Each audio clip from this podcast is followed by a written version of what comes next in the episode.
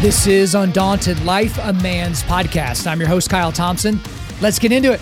All right, guys, we've got a special guest on the podcast today. His name is Frank Turek. So Frank is one of the biggest and best Christian speakers, authors, radio and television hosts, and apologists on planet Earth. He often speaks at churches, schools, and universities, and has done public debates with noted atheists like Christopher Hitchens and David Silverman, and there a bunch of other guys. Like, he's done a lot of these debates, but he's also authored books like I Don't Have Enough Faith to Be an Atheist and Stealing from God, Why Atheists Need God to Make Their Case.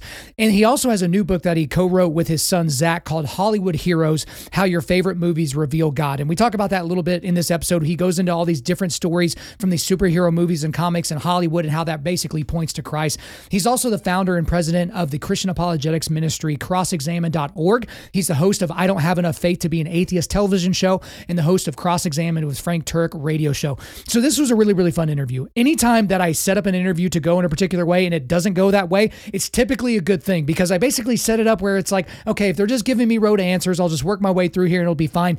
But we kept going off on these different tangents. We didn't get to really interject a lot of time with a lot of his books. So that's why I have the books in the show notes, guys. You can go there through the website. It's all there in the show notes. I'll go over that obviously at the very end, but we talk about manhood in the church. We talk about how he used, he grew up Catholic and then he ended up, you know, uh, while he was in the military, becoming an aviator, how he became Protestant, what that looks like, what his debate with Christopher Hitchens was like, how he prepares for these debates. But also we spend a lot of time going into different arguments that atheists and agnostics use and how you can be equipped to deal with those arguments. Again, we equip men to push back darkness here. So it's guys like Frank Turek that will help you with the arguments, with the words to say, but even better, the questions to ask these people to get to bedrock about their views. I talked about his connection with Ravi Zacharias, and then we got into a epic, epic, what would you say to someone that said segment. But guys, I'm not going to keep him from you any longer. So without further ado, let's get into it. Frank Turek, welcome to Undaunted Life, a Man's Podcast. Thanks, Kyle. Great being with you. Hey, we're going to cover a lot of ground and we are going to scrape the edges of that big old brain of yours in today's podcast. But before we get to that, every time I talk to somebody on the podcast that was a veteran, I like to kind of get a little bit of an idea as to why that was, because I grew up around a lot of military, but that wasn't the route that I went. I'm kind of, you know, a little bit ashamed of that, but it's just the, the route that I took. It's the path God had for me. But, you know, before we get into your current profession, which is awesome, you used to be an aviator in the United States Navy, and that that's pretty cool. So what drew you Uh, to the military, and specifically what drew you to being an aviator? Well, the first time I took an airplane ride when I was fifteen, I said, I want to fly. And so okay. when I got out of high school, the I was always told that the Navy had more planes than the Air Force. And at the time that was true. I don't know if it still is true, but anyway, so I decided to go Naval R O T C, and I went to University of Rochester because the head of the R O T C unit there said, if you get good grades here, I can get you a scholarship. So I got good grades my first semester, got a scholarship, and then I uh, graduated there four years later and went into the Navy. I was a navigator on a P three, which is a big, ugly turboprop that went out and hunted submarines, uh, and did that from nineteen eighty-four to nineteen ninety-two. So I got out of the Navy after eight years. And Navy, by the way, stands for Never Again Volunteer Yourself. Never Again Volunteer Yourself. Everybody should know that by now. But it does make it very interesting for some of your presentations. There are some through points. You use the story of Mikey Mansour diving on a grenade. Mm-hmm. Obviously, a U S Navy SEAL that has had a, a tremendous impact on, on how we do warfare and how we just think of heroism. Uh, so we'll certainly get into that.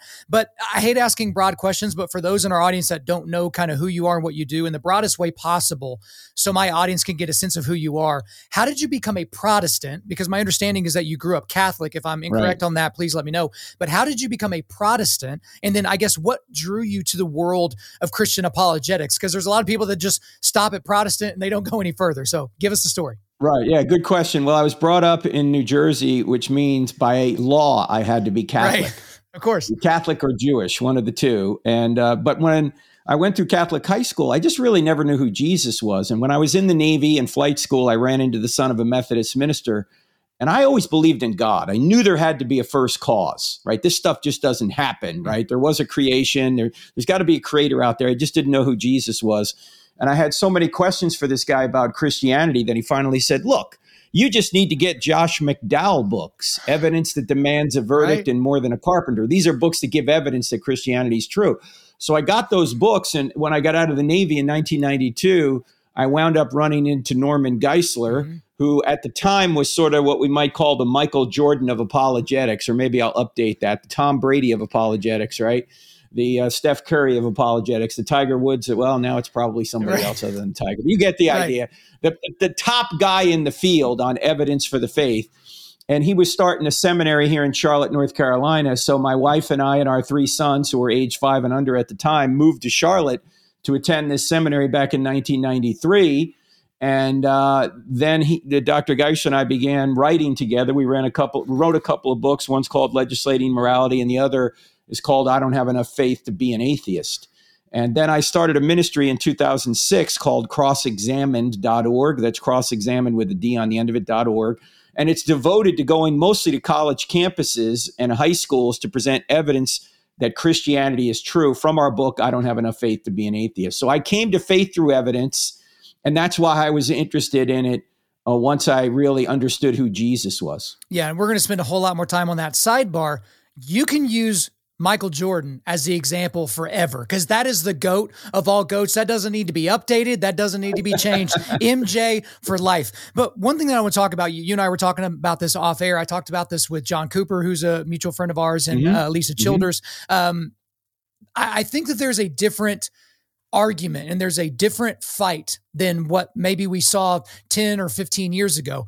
The fight used to be seemingly, and you know, you can give me your perspective, between atheists and Christians, between this worldview versus that worldview. But now, Frank, I feel like the fight is between Bible-believing Christians and woke Christians, right? Mm-hmm. And so you could call mm-hmm. that left-right, you could call that liberal conservative or progressive mm-hmm. conservative. I feel like that's the fight, because we can't fight a battle against atheism, if you look at it that way, if we have a divided front, if we have people mm-hmm. that don't fundamentally believe the same things. Now, John and Elisa tended to agree with me on that particular mm-hmm. topic, because I feel like that is the battle now. It, do, do you feel the same way? Are you running into that? Yeah, I think it's, I think the battle continues on all fronts. I think atheism is growing in the sense that uh, there are people. Maybe it's not best to be known as atheism, but about a third of the people out there are what we call nuns, N O N E S, not N U Ns, obviously. uh, people that have no religious affiliation at all. So yes, there are a- there are adamant atheists out there that are claiming all religion is evil and all these, these claims they make, and all religion is false. Uh, but then there are other people, as you brought up, up, up point out, who uh, are might, maybe traditionally have been what we call Christians, but now have drifted left in their ideology and their theology. And look, I just I just have a personal policy. If somebody claims to be a Christian and disagrees with Jesus, I say, why are you claim, why are you claiming to be a Christian? And you're disagreeing with Jesus. That doesn't appear to make any sense to me. By definition, if you're a Christian, you agree with Jesus, right? right. That's the whole point. But to say, no, uh, you know, I don't agree with Jesus on this, that, or the other. I don't agree with his apostles. Stop calling yourself Christians, because you're not. I think that's where we've gotten to, because I had Ryan Burge on the show. We, we talked about the nuns of America and the rise of the nuns. Yeah. And one of the through points, he he didn't really agree with me on this, and he's definitely more left of center uh, in terms of how he does things, and that does kind of tinge the work that he's done, is that The, these squishy Christians. So like I was born in Oklahoma. So by mm-hmm. dint of being born on this red clay, I'm a Protestant Christian, right? Even right, though right. there was no requirements on me, there was no expectations on belief or faith or any of those mm-hmm. types of things. It was just because I was born here. So there's a mm-hmm. lot of people that are Christians because of something like that, or they're Christians right. because, you know, they, they got swept up in the emotion at an event and, and mm-hmm. maybe raised their hand or something like that. But then their life after that didn't show any fruit. And now we're kind of getting into these arguments about Calvinism and, and you know, mm-hmm. it, are we seeing the fruits? Because I got to tell you, the more I look into Calvinism, the, the less I feel saved, depending upon the hour, just because it's like, oh my gosh, is my fruit sweet enough? Is it big enough? Is it good enough? But do you feel like that's part of the reason that we're seeing is we have this rise of this, you know, emotional movement, this raise yeah, your hand and say a prayer movement? Does that aid in this? Yeah. Yeah. People think that if they just get the magic of that one little moment, Guys, that, I didn't oh, add that. I felt for God the record, for the record, I did not add that in there. He's got his own sound effects. That is the That's first right. time. My own sound effects, man. If I say something good, you're going to get around. I'm going to get a round of applause. That's all I'm saying. That's okay? Beautiful. Keep going. Yeah. So no, no, no, no. Uh, Christianity is not about a feeling. Christianity is about trusting in what you have good evidence to believe is true. So you trust in the fact that Jesus rose from the dead, died for you, and by trusting in him, you're not only forgiven, you're given his righteousness, but you're trusting in an historical event and a person. You're trusting in the person that came to earth, added humanity to his deity, lived a perfect life, and then died and rose again to vindicate his claim to be God. That's what you're doing. And Paul says in Romans chapter ten, he says, if you confess with your mouth and believe in your heart that Jesus has been risen from the dead, you will be saved. That's how you get your sins forgiven. You're trusting in an historical person who came to earth, died, and rose again. That's that's it's it's a fact you can check out. It's just not some mystical event. All right. It's not that. It's it's it's historical. You can look into it.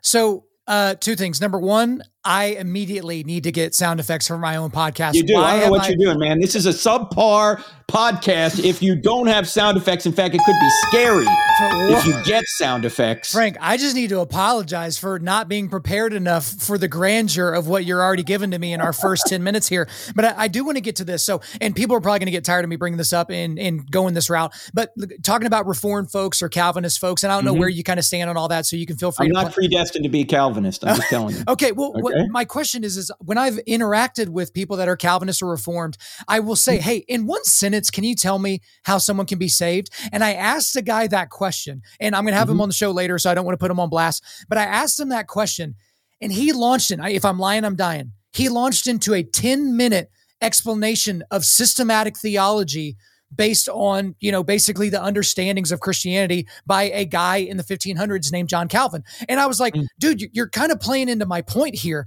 to where a lot of people are very, very confused about whether or not they can actually be saved. And some of that's good because it's like, if you're not actually a Christian, if you don't have true faith, it's good to kind of get to bedrock.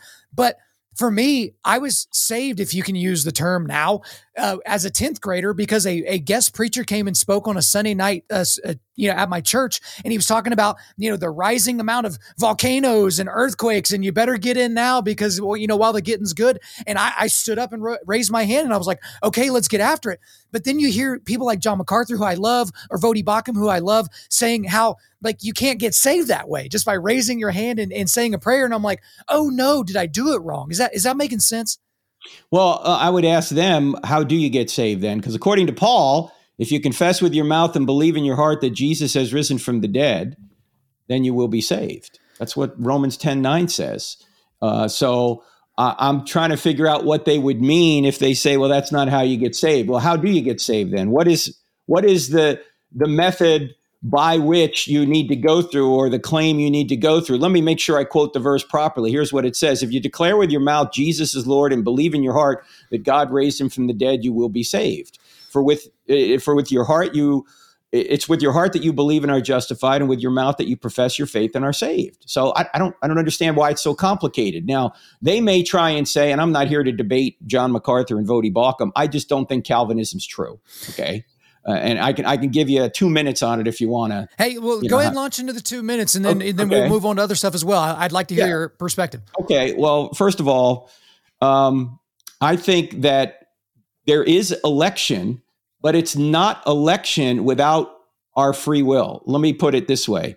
Uh, what people think is that if God knows what's going to happen, he's causing it to happen, and we don't have free will. That's not the case. You can know something's going to happen and not cause it. Like, for example, I'll just give you an illustration. Mm. Uh, suppose a young woman has a new baby. She brings the baby home from the hospital. She puts the baby down for a nap or for or, or for the night. She knows at some point during the night that baby's going to want to wake up and uh, and get fed, right? Mm-hmm. She knows that. But because her knowing that, does that mean she's causing the baby to wake up?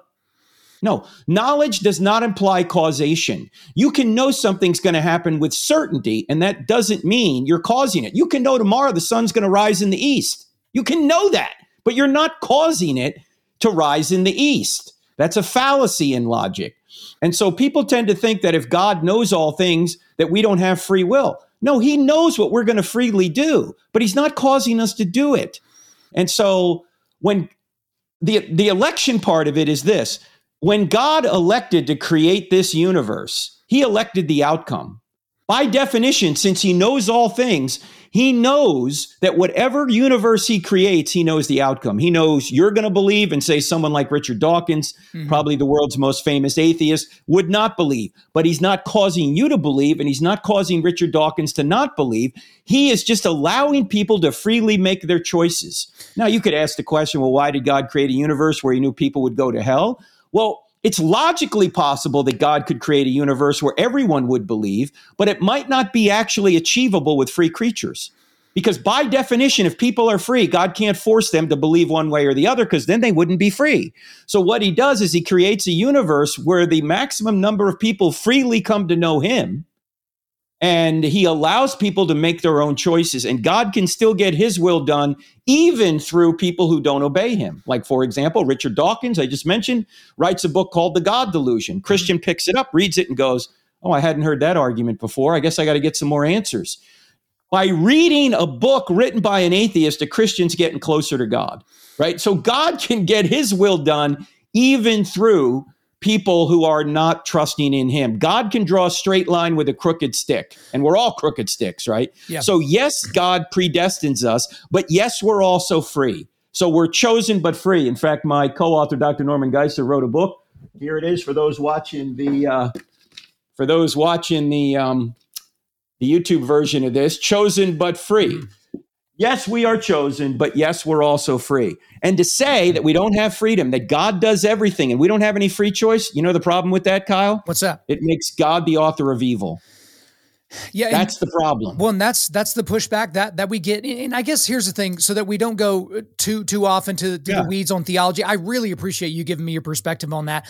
Part mm-hmm. of it is these theological debates are fun, that they're yeah. good to do kind of inside the, the church. But I got to yeah. tell you, I, I listened to a debate between um, uh, William Lane Craig and Doctor James White. And I yeah. got to tell you, they were, and they were debating Molinism. And about right. halfway through, Frank, I didn't even know what the definition of Molinism was.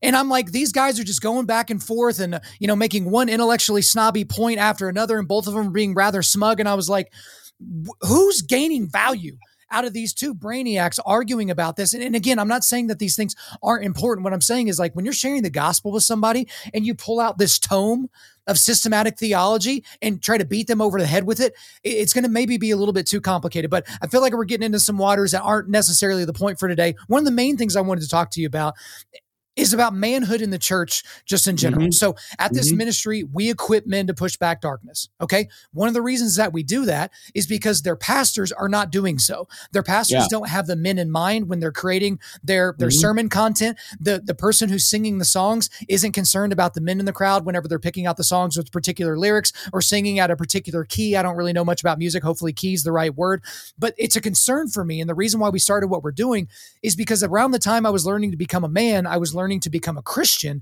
And I felt like the manly men were outside the church doing man stuff, and all the godly men were inside the church doing godly stuff, and that there was no crossover. Now, we could argue whether or not that was actually true, but that was my paradigm. And that's the paradigm of a lot of people. I've talked to hundreds of men that agree with that. Hundreds of men who hear their pastor talk about Lamb of God, Lamb of God, grace, grace, grace, never talk about Lion of Judah, never talk about truth. They don't want to touch Jesus going in and doing premeditated violence on people in the temple. And I feel like a lot of men are being pushed away, and the church is basically communicating to these men, we're not doing this for you. This is not for you. And the men are like, great, I'll go mess around in the garage. I'll hit the golf course. You know, I'll hit the, the shooting range. I'll do something else because you don't want me here. What is your read on modern, modern Christian Christianity, and specifically how it, you know, rejects or accepts manhood and masculinity? Well, I think you're right. The the church has been made for women, basically. It is much more fall in love with Jesus type stuff. And men are going, fall in love with Jesus? What the heck does that even yeah, mean? It just sounds right? weird. Yeah, yeah, it sounds weird. It's why the church is sixty-five to maybe seventy percent women, because it does not appeal to men. And I think we've bought into the idea that Jesus is some kind of Barney figure. You know, he's just like, can't we all get along, boys and girls? When this is the guy that came and said, Don't came, don't think I came to bring peace. I came to bring a sword. Right. I came to divide the divide people. You're going to have mother divided from daughter, father from son, right? This is what my name is going to do. Now, that doesn't mean that God wants us to be divided. He's simply saying that my ministry and the person who I am is going to create division. And I always tell people, if you think Jesus was a sweet guy who's never said a bad word about anyone, you have not read John chapter two, John chapter eight, or Matthew chapter twenty-three. For example, John chapter two, what does Jesus do? You just referred to it. He makes a whip and he goes and he jacks people up in the mm-hmm. temple. What, sweet and gentle Jesus did this? Yes. Right. And then in John chapter eight, he's having an argument with the Pharisees. And who were the Pharisees? The Pharisees were the politicians of Jesus's day. They were on the Sanhedrin, some of them were, and the Sanhedrin was the Jewish ruling council to him, to whom Rome delegated much of the day-to-day lawmaking authority to. So these were the people that Jesus went after. They were the religious politicians. Are you telling me Jesus got involved in politics? Yes. Absolutely. And he wasn't so nice doing it. In fact, in John chapter eight, he's arguing with these religious politicians. And right in the middle of the congregation, or right in the middle of the conversation with him, he says, "Your father is the devil." Jesus, right. You can't say that. That's not very Christ-like. Excuse me, I am Christ. I mean, come on. Can you imagine having an argument with somebody and you stop right in the middle and you go, "Your father is the devil"? Never try that with a sibling, by the way. Right. Anyway, so Jesus is tough. And then in Matthew twenty-three, he's going after these same Pharisees, these same politicians. And what does he say? "Woe to you, scribes and Pharisees, you hypocrites. You strain out a gnat and swallow a camel. Oh, you look great on the outside. You're whitewashed tombs, but on the inside, you're full of dead men's bones." Mm-hmm. You go a mile to make a convert, and then once you make them a convert, you make them twice as much a son of hell as you are. How will you avoid being condemned to hell? And you go, what? Sweet and gentle Rough. Jesus said this? Rough. Yes. He was not Mister Rogers, right? He didn't go around saying, "This sermon brought to you by the letter E." Yeah. No, Jesus was tough. In fact, why did they kill him? Two reasons. Number one, he claimed to be God, mm-hmm. which was blasphemy to the Jews and sedition to the Romans. If you want the two power figures to come after you, tell them you're God, because that's going to get you stoned by the Jews and executed by the Romans, because who was God? Well, the emperor was God, and the godheads of Rome were, or the god figures of Rome, the gods of Rome were supposed to be gods, not some guy walking around uh, like Jesus. So he was killed because he claimed to be God. And number two, he spoke truth to power, particularly to somebody like Caiaphas, mm. who knew that he would be out of a job if Jesus succeeded. In fact, Caiaphas, I think, Kyle, had good evidence that Jesus was the Messiah. He knew that Jesus had, had raised Lazarus from the dead. Right. And what does he say right after he raises Lazarus from the dead? What does Caiaphas say? He says, "It's better that one innocent man die than the whole nation perish." In other words, Caiaphas said, it's better, off, better for us to murder this guy than us to lose our privileged position here at the temple. So Jesus was tough. Don't buy into this wimpified mm-hmm. sixties hippie version of Jesus. Jesus was a tough guy. That's why he was killed. Yeah, he was a rough and tumble Middle Eastern Jew. He wasn't, he didn't look like a Danish guy. He didn't look like me. He looked a whole lot closer to Osama bin Laden than he did to either one of us. And mm-hmm. the, the thing about it is, is I think it's, it's right to look at Jesus appropriately. And I think that's one of the things the modern church has done a really, really bad job of. And I don't just mean in the artwork or in the expression in the music, which I have a massive, massive issue with the music, but it's like, as a man, you don't understand the fullness of Christ unless you understand grace and truth. And in this culture, mm-hmm. we, we think of things as fifty-fifty. Like, oh, he's fifty percent grace and fifty percent truth. That makes one hundred percent yeah. Jesus. Nope. He was one hundred percent grace, one hundred percent right. truth in order to be one hundred percent Jesus. He was just as much Lion of Judah. That's why he's over my shoulder, as he was Lamb of God. And so part, this is one of the things that I would say, and I want to get your opinion on this. One of the ways that I think that pastors can change, and one of the ways that I think men like me can help change the really Christendom in the West, is to go to their pastors and, and talk to them about some of their concerns about the church not being man-friendly enough, and to tell mm-hmm. their pastors, guess what? If you start making this church man-friendly, if you start equipping us to push back darkness, if you start talking about, you know, cultural topics that people don't like to touch, like abortion or L G B T Q issues or Black Lives Matter or Marxism or name a thing, I've got your back. I know some slings mm-hmm. and arrows are going to come your way, mm-hmm. but guess what? Mm-hmm. I've got my, I got your back. And guess what? There's a dozen dudes in the lobby that have meetings set up with you after, after mine. And they're all going to tell you the exact same thing. Pastor, we've got your back. Let's do this. Like, let's actually physically push back darkness. Let's storm the gates of hell as much as we possibly can. Possibly you know, I think can. What, I think one of the reasons that pastors are afraid to do that, Kyle, is because we bought into the wrong idea that the church is for unbelievers. And that's why pastors think, oh, I can't speak on controversial issues because I might offend unbelievers and then they won't become Christians. Well, the church was never designed to be for unbelievers. I mean, we welcome unbelievers, don't get me wrong, but we don't preach to the lowest common denominator, which are unbelievers. We should be equipping Christians to become disciples. And that means you preach the truth regardless of who's in the audience. That's why you're there. You're not there to pamper the culture. You're there to transform the culture. Mm-hmm. And the problem is, is we have too many pe- people out there that are being influenced more by the culture than we are influencing the culture. That's the problem. Oh, they think they also think, oh, you know, if I preach on these hard issues, we're going to lose people. You know what? You are. Right. You're going to lose people, but you're going to gain a whole bunch more who are going to be fired up and true disciples. That's you, you can look at the stats for that. You're, you're going to initially lose some people, but they're chaff anyway. They're not true Christians anyway. They don't want to know the truth. They want the they. They want to be cultural Christians. You want right. the people in there who want to be disciples, who are going to go to battle for truth and do it in a gracious way. Right. Let, let's talk about that phrase you use or, or that term you use, true disciples. Okay, let's talk about yeah. true disciples, because that's one thing. I attended one of the largest megachurches in America. It was the largest megachurch in America for over ten years. That's Life Church here in Edmond, uh, or in Oklahoma City, Edmond. That's that's Craig Groeschel. Yeah, Craig they, Groeschel is yeah, his name. Yeah, they yeah. were like one of the first churches to do multi-site, and they they invented yeah. church online and all that. They've done some great things. The YouVersion Bible app, all of this. Yeah, but, yeah, yeah. But again, They they do the the highly production, you know, easy Skittles church, like come in, listen to your concert, listen to your TED Talk with a few Bible verses sprinkled on top. And mm-hmm. then we're going to make you raise your hand now and raise your hand now, accept Jesus now. And then you raise your hand and they count up the hands and then they put it in their annual report every year about how many tens of thousands of people got saved. But one thing the church has done poorly, and I've talked about this publicly, there's no such thing as discipleship at that mm. church. They don't really worry about making true disciples. And again, I attended for over twelve years. I did leadership. I did volunteerism. I ran ran some of the men's stuff that they were doing there.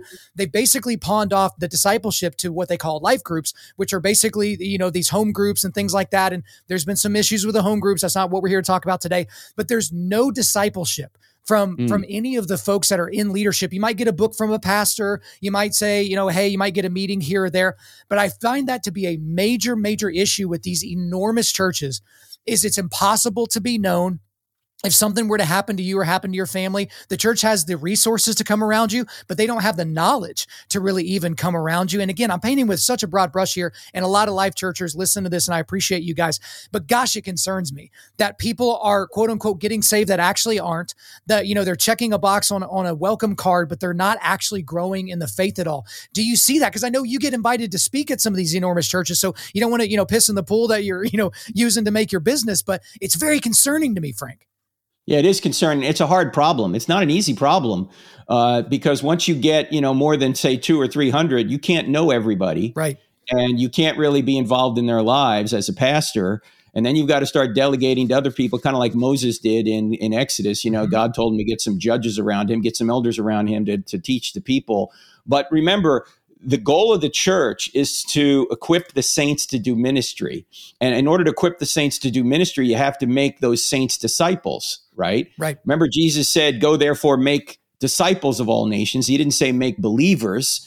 And uh, so it is a hard problem. I don't I don't have an answer. I don't have a way. Well, here's how you do it, you know. Um, if you're going to use life groups, you better make sure those life group leaders are trained and they are the people that can disciple the people in a small group environment. But unfortunately, even that's hard to do. How do you train people? How do you get people to know what the pastor knows without them going to seminary and without them being uh, uh, folks that have time to study all this. It's a really hard problem. Right. Uh, and in fact, early churches, as you know, were house churches for a reason.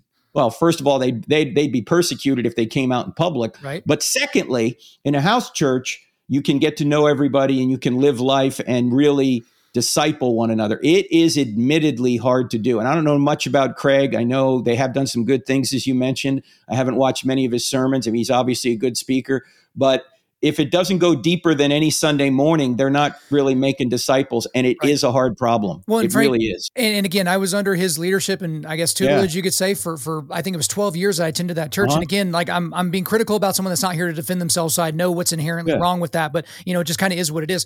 Part of the issue is um, he's been talked about before. Like, why don't you go deeper? Why don't you exegete the scriptures? Why don't yeah, you yeah. like really go a whole lot farther? Why don't, why does it seem like you build this four week series and then back into the scripture, you know, you know, to make your other life points that you're wanting to make? And he said this kind of pithy comment that gets a lot of claps from the SEALs in the crowd, which is basically, as soon as y'all get the easy stuff, I'll get into the deep stuff, which is a way of saying, I'm never going to get into yeah, the deep stuff. Yeah. Right. That's kind of the admit, the admission there. But I guess the problem is, is, it's the church growth model, which is modeled off of being a startup. So when you're a startup, everything you do is about growth, right? And then you're trying to package it to sell it and all that kind of stuff. But everything is about growth. And anything that stunts growth is something that you will avoid and something that you mm. will not deal with. Mm. And so mm. if you're running this church model where it's like, okay, we're going to grow and grow and grow and grow and grow, and then we're going to, you know, plant another another campus, otherwise known as, you know, planting another franchise. It's just another Arb- Arby's or just another Burger King or something like that. You're just basically creating this model where everything has this cult of personality under one person. Could be Craig, yeah. could be, you know, name another multi-site church. And then it just splinters off from there. If something happens to that main guy, we don't know what happens to the church. I was talking to church leadership, and if Craig got, you know, hit by a bus or attacked by, you know, a pack of seagulls and got carried off and died, they didn't have a plan for what would happen to all of these churches. They they wouldn't be able to operate autonomously. And so I, I kind of want to get off that because, you know, it, it's it's just kind of one of my own bugaboos. It is a concern that I have for the future. And I do want to kind of move right now, Frank, into some other areas. And we're just not going to be able to get really into all your books. I'm going to put those in the show notes, guys. You know, I Don't Have Enough Faith to Be an Atheist and, you know, uh, Stealing from God in your new book, Hollywood Heroes. These books are all fantastic. We're not going to give uh, enough attention to those today. You guys have to go and buy them. They're in the show notes. Don't be a loser. Buy them, read them, listen to them, whatever you got to do. I do want to get into your debate style, though, because um, mm-hmm. that is something that I feel like is very important as a Christian apologist. There are Christian apologists that are great at retrieving facts when they're speaking in front of a, you know, a nice crowd of nice, polite people at a church. And then there's those that are dogs, that they're going to get out there in a debate with someone that hates them and a crowd that's hostile, and they get after it. And you yourself did two public debates with one of the, you know, four uh, so-called horsemen of new atheism, Christopher Hitchens. And so I guess my question for you is, is you're obviously a bombastic guy, you're you're a smart guy, you're a funny guy, but how do you go about preparing for a debate like that with, with somebody that Christopher Hitchens, who I don't seem to be, I don't see him as a very impressive person. I feel like his accent is why most people thought he was super duper smart, like, just to be honest personally. But, you mm-hmm. know, how do you think those debates went with Christopher Hitchens? You know, what was kind of the critical reception, and how do you prepare for one of those? Yeah, well, well, the way you prepare for them is you read what the guy wrote. And he had a book called uh, God Is Not Great, How Religion Poisons Everything. So I read his book, and uh, that was my first debate ever, other than the t- several debates I've had with my wife, and I never win any of those. Uh, but, right. you know, the first public debate was with Christopher Hitchens. You might as well go big or stay home, right? Yeah. So um, that was in Richmond back in two thousand eight. Then I v- debated him again in two thousand nine. I mean, I think they went fine. You know, I'll let others decide how uh, how they went. You can go to our YouTube channel, look for the Cross Examined YouTube channel. You can see both those debates. Um, I will say this, and and I think most people would agree with this, as you just pointed out. Hitchens is a great is great at rhetoric because he had the British accent, right? He sounded right. more brilliant than he was with the British accent. And he was a writer, he was a journalist, so he's really good at rhetoric. So if you listen to a debate with Hitchens or watch a debate with Hitchens, you're going to go, I like this guy. And I liked him. I, I mean, I liked him personally. But if you read a debate with Hitchens, if you read the transcript, you're going to go, what the heck is this guy talking about? Exactly. It has nothing to do with the topic. In fact, the first debate we had was, does God exist? And his opening statement had to do with what a bad person Mother Teresa was. And, and and you're going, what, what does this have to do with what? Mother Teresa could have been the best or worst person in history, but what does this have to do with whether or not God exists? Right. You know, I mean, he was just getting up there and basically saying he didn't like what Christians had done in history, which, to which I responded, you know, Christopher, you're right. A lot of Christians have done a lot of evil in in history. But if there is no God, none of that was evil, because if there's no standard of good, there's no standard of evil. And if there's no standard of evil, then what are you complaining about? Right. You know, you have to steal from God in order to argue against him. You have to steal a standard of good, which is God's nature, to say that Christians have done evil. So if Christians have done evil, God exists. If if if God doesn't exist, they haven't done evil, because there's no such thing as good or evil. And I, so you can watch the debates for yourself, but you gotta you gotta read a lot. You gotta be ready. You gotta anticipate what the, what he's gonna say. That's how I get ready for debates. And I've debated about I've had about ten public debates, a couple with Michael Shermer. Mm-hmm. He's another famous skeptic, skeptic or atheist, yeah. and probably uh, several others with maybe people you haven't heard of. Well, guys, in the in the show notes, we'll have a link to the Cross Examined YouTube page, so you guys can go and check those out. But it, it kind of reminds me, when I listen to some of those b- debates, Frank, it kind of reminds me of Thank You for Smoking, when the lead character in that movie was talking to his son, and this guy is like a lobbyist for big tobacco, right? Mm-hmm. And, you know, he's talking about a debate, and he's trying to explain to his son, you know, hey, Dad, you didn't answer the question that that lady journalist asked you, I believe was the scene. And he goes, well, I'm answering the question that I want to answer. That's not right, not yeah. their question. And so yeah. when you hear these people like that seem smart, like a Hitchens or a Dawkins mm-hmm. or a, you know, name another, you know, famous mm-hmm. atheist, they're not actually answering the question, and they're not going to bedrock. But there was an interesting thing that happened recently on Justin Brierly's show over in the U K. It was the big conversation, and it was between Richard Dawkins and Francis uh, Collins. Francis Collins, exactly. Yeah.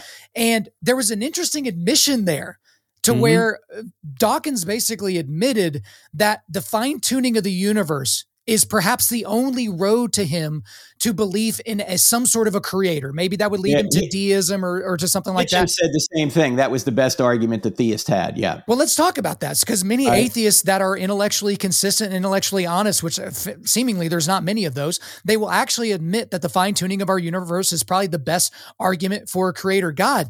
Is that, Is that the best argument that we can give to atheists as to why belief in God is a reasonable thing? Well, there's three that I give. One is the argument from the beginning of the universe, known as the cosmological argument. The second is the argument from design, known as the teleological argument. And that that deals with the fine-tuning of the universe and also the design we find in living things, the genetic code, for example. And the third is the moral argument, because if there's no God, nothing's ultimately right or wrong. Everything's just a matter of opinion. But we all know, say, the Nazis were wrong, okay? Well, if the Nazis are wrong, God must exist. Why? Because there has to be a standard beyond us and the Nazis. That's God's nature that says, this is the standard of righteousness, and anyone that deviates from that would be wrong or would be evil. So those three arguments, the cosmological, teleological, and moral arguments, show that God exists. And I always start with the cosmological. Why? Because if the universe had a beginning, if space, matter, and time had a beginning, which even atheists are admitting, then whatever created space, matter, and time can't be made of space, matter, and time. In other words, the cause must be spaceless, timeless, immaterial, powerful to create the universe out of nothing, personal in order to choose to create, and also intelligent to have a mind to create. So from one argument, Kyle, you get six attributes mm-hmm. for what appears to be God, a spaceless, timeless, immaterial, powerful, personal, intelligent cause. Now, at this point, you don't know the, you don't know if this is Jesus or Allah or some other theistic mm-hmm. God, right? Or deistic God, as Richard Dawkins would say, a God who just creates the universe and then leaves it. But we've got six arguments from one argument. The argument you're talking about is the fine-tuning of the universe. And let me just give you two quick points on this. Stephen Hawking, who was probably the most famous atheist uh, physicist until he died about five years ago, put it this way with regard to the expansion of the universe. He said, if the expansion of the universe was different by one part in a thousand million million a second after the Big Bang, the universe would have collapsed back on itself or never developed galaxies. In other words, if the expansion rate was that infinitesimally different from the very beginning, none of us would be here. Mm-hmm. Now, you can't make any evolutionary argument or explanation for this. You can't say, well, the expansion rate evolved to this point by chance after a certain period of time. Why?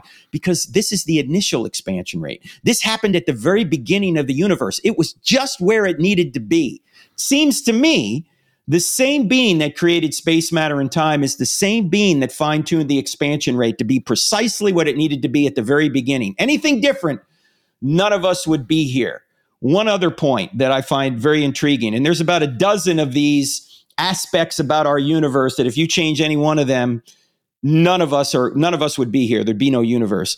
If the if the strong nuclear force was different by one part in ten to the fortieth power uh, compared to the gravitational force, if the gravitational force was different from the strong nuclear force by that one in ten to the fortieth power, we wouldn't be here. Mm-hmm. Now, what's one in ten to the fortieth power? That's one part in one with forty zeros following it. You say, well, Frank, I can't get my head around that number. Let me just give you a brief illustration to show you the pr- the precision of this number. Take the entire North American continent and pile dimes on it all the way to the moon. That's over two hundred thousand miles, right? And do that on a billion other North American continents. Dimes all the way to the moon. Mark one dime in all those piles, red. Mix it all in to all those piles, then blindfold your friend, throw him in that one huge pile and tell him to pick one dime at random. The, the, the chance that he would pick the one red dime is one chance in ten to the fortieth power. What are the odds you think he's going to pick that? He's not, right? Forget about it. It's never going to happen because uh, there are too many dimes that aren't marked. There's only one that is. That's one in ten to the fortieth precision. Which means that if the if if the ratio between the gravitational force and the strong force were different by that infinitesimal amount, we wouldn't be here. So there's only two explanations for why that value is where it is. It was designed to be there or it wasn't. I always ask people, what's more reasonable? Right. And in the if it wasn't part, you're also positing that something came from nothing, that yes. all things came mm-hmm. from nothing. And you do a great job of, in you know, in all your presentations and in your mm-hmm. books of really going at that. And that's one thing I, I guess I like about your approach is that you you try to get people to bedrock. And that's what I feel mm-hmm. like a lot of debates, Christians or conservatives or whoever, they, they're too nice with the other people and they mm-hmm. don't hold their feet to the fire. So that's why I like your explanation. Eric Metaxas just wrote a book called Is Atheism Dead? And like a yep. third of the book deals with some of those numbers in terms right. of the fine tuning of the universe, because there is not a logical explanation. And again, these people will say that we're just, you know, this random coalition of atoms that kind of came together. So why would we trust our brain impulses to begin with? And yet they're making these appeals to logic and other types of argumentation.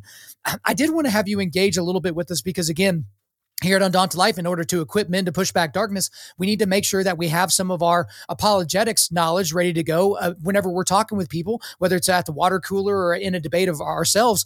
And so there's a lot of very popular arguments. I wrote down like ten of them, but we'll just go through two or three or so. But I guess the, the big one, and you've alluded to it a little bit, but I want to be more explicit, is the problem of evil. You know, why do bad things happen to good people? Mm-hmm. So just it, it, just kind of give us the thirty thousand foot flyover. Why do, you know, how you answer that as a Christian apologist? Well, it doesn't disprove God. It actually shows God does exist. You say, how so? Because evil presupposes good and good presupposes God. You see, evil doesn't exist on its own. Evil exists only as a privation or a lack in a good thing. For example, evil is like cancer. If you take all the cancer out of a good body, you got a better body, right? What happens if you take all the body out of the cancer? You got nothing, right? It doesn't exist on its own. Evil is like rust in a car. If you take all the rust out of a car, you got a better car. What happens if you take all the car out of the rust? No car. You got a Pinto, yeah. right? Okay, yeah, it doesn't exist, okay? So evil only exists as a lack in a good thing.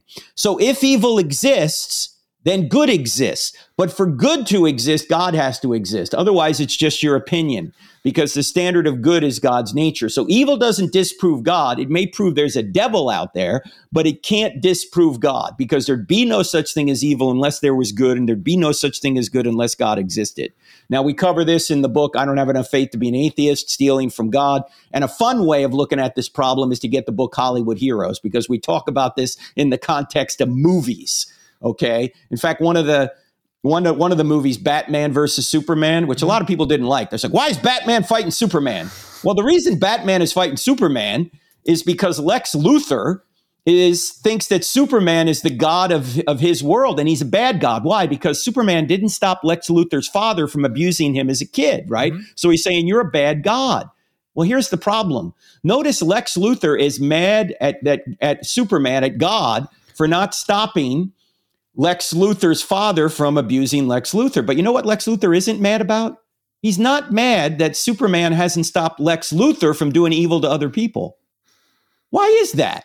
Why are we always mad at God for him not stopping evil that other people are doing? Right. But we never say, God, why don't you stop me from doing evil?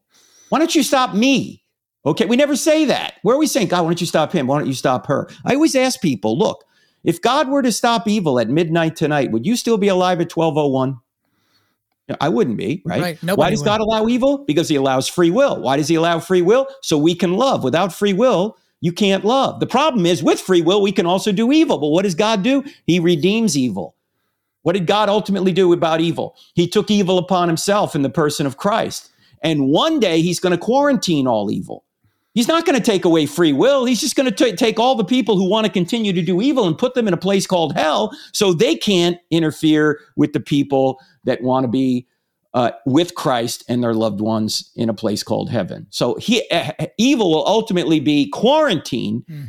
and those that have done evil, which is all of us, won't have their sins punished, because if we accept what Christ has done, God has taken or put the punishment that is due us on him. That's how he can remain just and also justify sinners. Absolutely. It goes back to what C S. Lewis said in Mere Christianity, like a world full of automatons would not be a world worth creating. There's no right. love in a world like that. And so, and guys, yes, you've got to go out and get, I don't have enough faith to be an atheist, to get Stealing from God. And in the new book, just another little commercial for Hollywood heroes, how your favorite movies reveal God.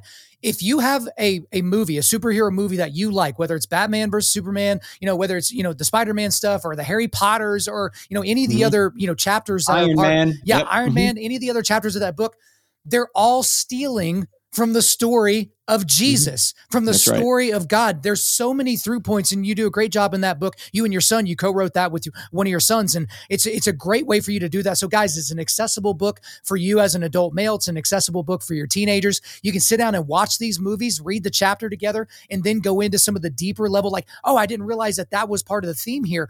But I think that gets into, Frank, one of the other, I guess, dilemmas that you'll run into when you're arguing with atheists and agnostics, when you're arguing from the Bible. People will just say that, you know, that the Bible, what's described in the Christian Bible, is just another myth. It's just another mythical story that that was borrowed from other mythical stories that even came before the Old Testament mm-hmm. and before those types of things. And the thing about that, Frank, is for a lot of Christians, that stops them dead in their tracks. They're like, yeah, right. wait a minute, what? There's Egyptian stories that are just like the Jesus story. There, you know, are other stories. Like, how do you deal with an argument like that? Well, first of all, there are no stories just like Jesus that came before Jesus. There are uh, in in Egypt, there was a story about Osiris, but Osiris wasn't resurrected into this world. Osiris became some sort of figure in the netherworld. It wasn't a resurrection story. Uh, the stories about dying and rising gods predominantly came after Christianity. Mm. And one of the things that J R R Tolkien, who wrote the Lord of the Rings series, convinced C S. Lewis, who was an atheist at the time, is Tolkien said to Lewis, Jack, that's what they called C S. Lewis, Jack, Jack, you're, you're enthralled with these stories, these myths about dying and rising gods. These are stories that came after Christianity. Mm-hmm. But you're not in, in, enthralled about reading a dying and rising God in the pages of the New Testament. Why is that? Why are you enthralled with these myths when the true myth, the thing that really happened, the story that really happened, Jesus rising from the dead, you're not enthralled with it all. But you know, Jack, that really happened. And Lewis checked into it and realized, wow, there's historical evidence for this. It did really happen. Right. And then he became a Christian and became the top apologist of the twentieth century. And so Tolkien said, the true myth is Christianity. It really happened. All these other myths may point to Christianity, but the true myth really happened. That's why so many of these movies we we we watch, whether it's Captain America, Iron Man, Harry Potter, uh, Lord of the Rings, Batman, Wonder Woman, Star Wars, these movies are pointing, at least are partially copied from Christianity. Mm-hmm. And the heroes in these movies point to the ultimate hero, Jesus of Nazareth. In fact, if you if you were to ask, what is the the, the one characteristic that so many of the heroes express in these movies that is consistent with Jesus? They all sacrifice. Absolutely. They all sacrifice themselves for the greater good. And I think that's I mean, what Uh, sorry to interrupt. That's one yeah, of the great no, things go. I heard you talk about in another interview, which is like, mm-hmm. you know, spoiler alert for anybody that hasn't seen Endgame, and I'm not a big, you know, oh, yeah. Marvel movie person, but you know, uh, Iron Man gives up his life in order to, so that the world could continue. So he gave up his life so that life could continue. And for, for him, this is a very selfish kind of playboy billionaire type yeah, right. guy that, in a real life, you know, I guess a fake version of Elon Musk or something like that. Uh-huh. But then he ends up getting to a place where he gives himself up. So even in that story, it's a, an incredibly imperfect person that gives himself up and sacrifice, which is very different than Jesus, who was a perfect person. But again, as as I think you've pointed this out, or maybe it was your son, it's just like, how lame would that story have been if Iron Man had the capability, right, of of, of ending this, of, of, you know, he j- basically chose, you know, I could give up my life to save humanity, but man, I really, really like my life. My wife is smoking hot. I've got all these sports cars and all these great helicopters. I can't really do that. That wouldn't have made sense to us. As an audience, no. we would not have bought that. And, you know, the, the movie wouldn't have done as well, because it wouldn't have been as enthralling of an ending. It wouldn't have, it would have been like, oh, all this great stuff to crescendo into a nonsense pile. And so all that does kind of go to something that I know you've talked about, and, you know, our buddy Jay Warner Wallace has talked about in his book, uh, Person of Interest, and other things like that, is being able to actually trust the Bible. Because whenever mm-hmm. you hear someone, so like, you know, the biggest podcast host on the planet, Joe Rogan, he has said multiple times on his show, man, you can't even like trust the Bible. It's been translated so many different times. We have none of the original manuscripts and all those different things. Oh, he, he gives way to an, an incredible level of ignorance on the issue, but he's sitting yeah. across from somebody that also agrees with him. And there's tens of millions of people that listen to his podcast that just take that whole cloth. Like, I guess the Bible can't be true because Joe Rogan said so, because of all that. And he's not doing it maliciously. He's doing that because he's ignorant, because he's yeah. uninformed. But how do you deal with that when people talk about, hey, it's been translated so many times, we don't have the original manuscripts, how can we know this hasn't just been changed by the Council of Nicaea or something like that? Well, the two questions, there's two questions there. How do we know what the original said? And then secondly, how do we know the original's telling the truth? All right. Now to the first question, how do we know what the original said?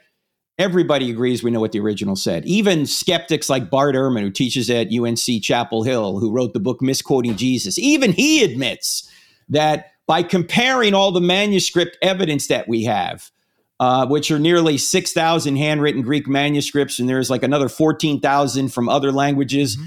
we know what the original said, because we can cross-check all of those manuscripts and reconstruct the original with more than ninety-nine point five percent accuracy. And the zero point five percent we're not exactly sure of has no effect on any theology, right? Mm-hmm. So we know what the original said. So question one, how do we know what the original said? We know what the original said. The, the, the more interesting question is, uh, did the original tell the truth? That's really, you know, did Jesus really rise from the dead? So when Rogan or somebody says, well, the Bible's been translated so many times, first of all, translations have nothing to do with it, okay? Translations are going from the original Greek or Hebrew into English. You can go back to the original Greek for the New Testament and the Hebrew and a little bit of Aramaic for the Old Testament, and you can look at those manuscripts and figure out what the original said. So translations have zip, zero, nada to do anything with whether or not we know what the original said, okay? Translations are just that, translations into different languages, okay? But the question, how do we know that the New Testament writers told the truth? We go through a lot of evidence in the books that they did. Let me just give you a couple of reasons to think they did, and there's about ten of them in the book. One is, they put embarrassing stories throughout the text they never would have invented. I always ask audiences, um, how many people here have ever lied uh, to make yourself look good? And everybody raises their hands. And right. those that don't raise their hands, I say, um, if you don't have your hand up right now, you're lying to make yourself look good. Because right. we know you've done that, right? right? You will lie to make yourself look good, but you will never lie to embarrass yourself. You will never lie to make yourself look bad, unless you're a pool shark or something, you know, but you get the idea, right? Mm-hmm. You're trying to set somebody up. Most of the time, you will never lie to embarrass yourself. That's why historians know that when they're reading something that's embarrassing to the author or authors, it's probably true. It probably really happened. And the New Testament writers have filled the New Testament with embarrassing details they never would have made up. For example, they would never depict themselves as dim-witted. They do right. that routinely. Mm-hmm. They would never have run away at the crucifixion, right? And have the women be the first witnesses. What man is going to make up that he ran away for, for fear of the Jews, why the women were the brave ones who discovered the empty tomb? No man would make that up, right? Mm-hmm. You would never have the women be the first witnesses in that culture, because their, their testimony was not considered on par with that of a man. These are not made up. You would never have have their leader Peter denied Christ three times, right? They never would have invented this. They never would have called Jesus a drunkard. They never would have said Jesus was called demon-possessed. They never would have had his feet wiped with the hair of a prostitute, which easily could have been seen as a sexual advance. And oh, by the way, they wouldn't have two prostitutes in the Messiah's bloodline, Rahab and Tamar. Mm-hmm. Who would have made this up? This is not a made-up story. It's too embarrassing, right? So they're telling the truth about those things. The second reason I know they're telling the truth is they, many of them went and died for it. Who would have died for saying that Jesus had risen from the dead when they had no expectation a man would claim to be God? That was considered blasphemy to the Jews. Right. And they, they wouldn't say a man rose from the dead. They thought there would be a resurrection at the end of time. According to Daniel twelve, there would be a resurrection at the end of time, but not in the middle of time. Mm-hmm. So yet here are these Jewish believers in Yahweh who have suddenly changed their worldview completely to say a man claimed to be God and rose from the dead, and they're willing to die for this. Now, who would have done this on a myth? Nobody would have done this on a myth, right? Now you might say, well, Frank, are you telling me that uh, that martyrdom proves Christianity? If that's the case, don't you have to say that martyrdom proves Islam? No. Why? There's a big difference between the Muslim martyrs of today and the New Testament martyrs of New Testament times. The Muslim martyrs of today don't have evidence that Islam is true. They haven't witnessed anything. They just taken on faith that Islam is true. But the New Testament writers, who were all Jewish with the exception of Luke, they're all Jews. They saw Jesus. They touched Jesus. They ate with Jesus. They verified he had risen from the dead. You see, many people will die for a lie they think is the truth. Nobody will die for a lie they know is a lie. And the New Testament writers were in a position to know whether it was a lie or not, and they went to their deaths anyway. I, so you can't get better evidence than that unless you were there yourself. Frank, I think that's one of the most compelling things that I don't see a good secular answer to, which is why do we not have any reports of these people recanting what they claim yeah, to have they seen? Never did. Right. Yeah, like, they and, never did. And again, like there there has to be some sort of secular historian that just hated Christians and, you know, but was but was an honest person somehow and said, yeah, there was this one person that was a disciple for a little bit, and then whenever it became came time for the gallows or for the cross, they decided, no, no, no, no all this was fake. We don't see that anywhere. That is such, such compelling evidence. And to be Be honest with you, Frank, the world is smaller than we've ever recognized. Like we're we're typically about one degree of separation from everybody. We got to get you on the Joe Rogan Experience somehow, because I'm like losing my mind. I'm like pulling my hair out, because it's like he goes and says these things half cocked and goes unchecked on a lot of these things. And that doesn't mean he's all of a sudden going to become, you know, the next Billy Graham and have this major conversion, but he might. But just I want somebody on that show that could actually give that other side. And this kind of does dovetail into what I wanted to talk about, because for years on my show and everywhere that would listen to me, I would say I wanted that person to be Ravi Zacharias. If we could just get mm. Ravi mm-hmm. Zacharias on the Joe Rogan Experience and have him engage with him. You know, Ravi went on, you know, uh, Ben Shapiro's show, and Ben Shapiro's an Orthodox Jew, and oh, that's such a big deal and all those different things. And then obviously everything that we know now about what Ravi was doing while he was still alive has come out. And that would have mm-hmm. been a disaster area if I had gotten mm-hmm. my way. And you obviously had an affiliation with Ravi Zacharias. You worked directly with him uh, in certain cases. But he's just one of a myriad of very prominent pastors that have fallen to some form of sexual sin. So you've got Carl Lentz and Brian Houston of Hillsong. You got Bill Hybels. You got Ravi, and you just kind of fill in the blanks. So talk to me a little bit about your affiliation with Ravi, and you know after after what you learned about him, you know kind of what that did, how that affected you. Did it affect your ministry in any way? But then just you know more broadly, what about these prominent pastors that all these people put their faith in, and then they fall in such, you know, direct sexual ways, and why that constantly keeps happening? I just ask him one question. If somebody plays Beethoven poorly, who do you blame? Not Beethoven. Yeah, you don't blame Beethoven. You blame the player. So if somebody plays Christ poorly, you don't blame Jesus. Look, you blame the person playing Jesus, and we're all fallen. We all have feet of clay. We are all at risk for sin. So when you see someone fall, don't think that this means Christianity's fault. It doesn't. It's just actually it's evidence that Christianity's true. Why? Because if we weren't fallen, we wouldn't even need a savior. Right. Why do we need Jesus? We wouldn't even know what fallenness is. Yeah, that's right.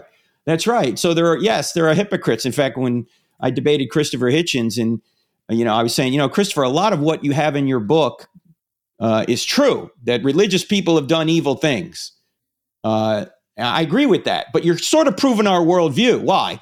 Because if we hadn't done evil things, we wouldn't need a savior. We wouldn't need Jesus. And I said, look, Christopher, I'm a hypocrite. I can't live up to what Jesus told me to live up to. But if I could, I wouldn't need him. And when people tell me I can't go to church because there's too many hypocrites down there, I always say, come on down, pal. We got room for one more. Right. Yeah. We're all hypocrites. We're all fallen. We all need a savior. Now, I try and live by what the Billy Graham Manifesto, Modesto Manifesto was. Do you, have you ever heard of that? Uh, Kyle, it, Modesto Manifesto? I haven't heard that terminology. Is that just kind of how he dealt with women in public? Or yeah, something? Modesto okay. Manifesto was back in the late forties. He and his team were in Modesto, California, and they said, look, there are three things that can get any of us in trouble. And this is true. That Jay Warner Wallace probably told you the same thing when you had him on the program. Yeah. When he finds a dead body, he's a detective, right? Mm-hmm. If he finds a murdered body, he knows that that guy has been murdered for one of three reasons or a combination of these three. Not a thousand reasons, just one of one or more of these three.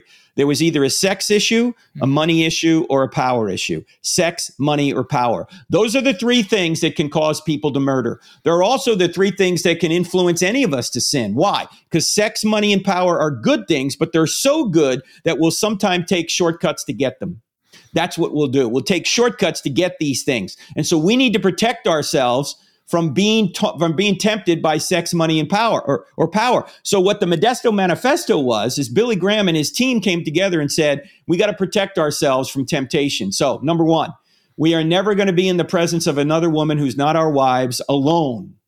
Okay, we can be in the presence of other women with other people. That's fine. Mm-hmm. But never alone in a room with someone who's not our, our wife, you know, unless it's, you know, your mother. You get the idea, right? right? right. You know, someone related to you is fine. Okay. So we want to protect ourselves from sexual temptation. Number two, we are never going to handle the money, okay? Other people are going to handle the money. We're not in it for the money. We don't want to be caught with money. Uh, any donations go right to the ministry. They're not going to us personally, okay? And number three, a power can also go to our head. So we are never going to say so many people were saved. Mm. Um, we're going to go with what the Uh, we might say this is how many people came forward, but we're never going to exaggerate those numbers. We're never going to exaggerate the numbers of people that came. We're going to go with whatever the police said. If the police said there were ten thousand people there, that's what we'll say. Okay. So we're going to protect ourselves on those three fronts. Now, throughout B G E A, the Billy Graham Evangelistic Association, which has been around for probably about seventy years now. Have you ever heard of any sexual, money, or power scandal? No, haven't. No. Why? Because they try and live by the Modesto Manifesto with the Lord's help. I think we all need to put those boundaries around us. Obviously, Ravi didn't do that. Okay, now I didn't know Ravi very well. And you may have said I worked directly with him. The only thing that Ravi and I ever did together was I asked him to put the forward on our book, Stealing from God, which right. he did. He was gracious enough to do that. And he and I were once on the stage together answering questions in a Q and A format. That's it. Um, and so when I all this stuff came out about Ravi, I was shocked just like anybody else, but it didn't waver my faith at all. In right. fact, it just showed me that we're all fallen and we all need a savior. And it seemed to me that what, what, what got to Ravi's head was he thought he was above reproach. He didn't have to put any of those Modesto Manifesto uh, accountability devices in his life. He just decided he can handle it and he fell.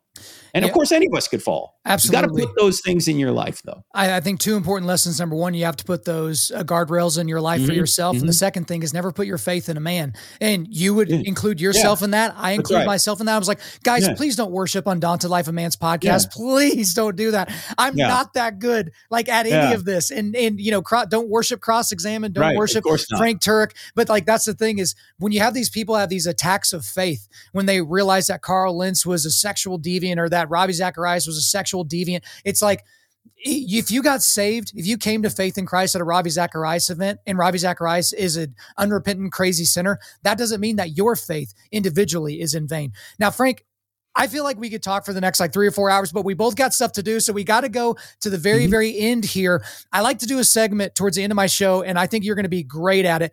It's called, What Would You Say to Someone That Said? And so I'm okay. going to say that. What would you say to someone that said? And then I'm going to mm-hmm. fill in the blank, but here's the deal. It's lightning round. So you get thirty seconds maximum to give okay. me an answer, regardless of how big or small the topic is. So right. what would you say to someone that said, are you up for it? Go. All right, let's do the first one. What would you say to someone that said, I can't figure out how to convince my friend to become a Christian? Uh, first thing I'd say is, what do you mean by that? And where is your friend now? Okay, what does he already believe? Ask him questions. Why do you think that's true? See, when somebody says something, it's not your job to refute what they say. It's their job to support what they say. So I would I would get them my friend uh, Greg Koechl's book, Tactics, because these are Great questions book. You should ask. What do you mean by that? How'd you come to that conclusion? Why do you think that atheism's true? Why do you think anything's true? What right. evidence do you have for that? That's what I would ask them. The Columbo Method, uh, Tactics yeah. is a fantastic book. All right, next one right. here. What would you say to someone that said, why does Frank yell so much? Because I'm from New Jersey. We all knew the answer to that one before you even said it. All right, next one here. What would you say to someone that said, all Jews are going to hell? All people are going to hell if they haven't accepted Christ. So not all Jews are going to hell, because some Jews accept Jesus. In fact, Paul even says in Romans eleven, a disputed passage, all Israel will be saved. Who is all Israel? I think all Israel are those that put their trust in the Messiah. That's the true Israel, okay? So everyone's going to hell without Jesus. Why? Because we're all sinners. So we need a savior, and he's our savior. All right. Next rapid fire question here. What would you say to someone that said all Catholics are going to hell? Uh, you can't say that because, well, first of all, let's go back to Jews for a second. Some Jews are believing in Jesus, so that mm-hmm. not all Jews are going to hell. Some Catholics are believing in Jesus. In fact, a lot of people, I was brought up Catholic. I know what the Catholic Church is about. I'm not a Catholic now, I'm a Protestant, but I speak mostly at Protestant churches. And sometimes I get questions from Protestants saying, do you think Catholics can be saved? And I always say, I even think some Baptists can be saved, right? Because it's not where you go to church that saves you. It's whether or not you've accepted the free gift of salvation. Now, some Catholics have accepted that. Many have not. And let me just say this, I've been to hundreds of masses in my life, and I never, ever heard the gospel at a mass until my father's funeral, when the priest said, I talked to Frank, he's accepted Jesus as his savior, so he's on his way to heaven. Wow. That priest understood the gospel. But up to that point, I had never heard it. Now, again, I'm not saying Catholics can't be saved, but in my experience, I have not seen the Catholic Church be really clear about the gospel. Well, that's just fodder for our next conversation. So I'd love mm-hmm. to talk more about that, mm-hmm. but we gotta we gotta ask these last few here. So what mm-hmm. would you say to someone that said a loving God couldn't possibly send anyone to hell? Uh, that's not true. A loving God judges sin, because if you don't judge sin, you're not loving. Miroslav Volf, who was a uh, who is now teaches at Yale University, but early on in his life, I think he's from originally Czechoslovakia or somewhere. He said, I can't believe in a God that would judge people.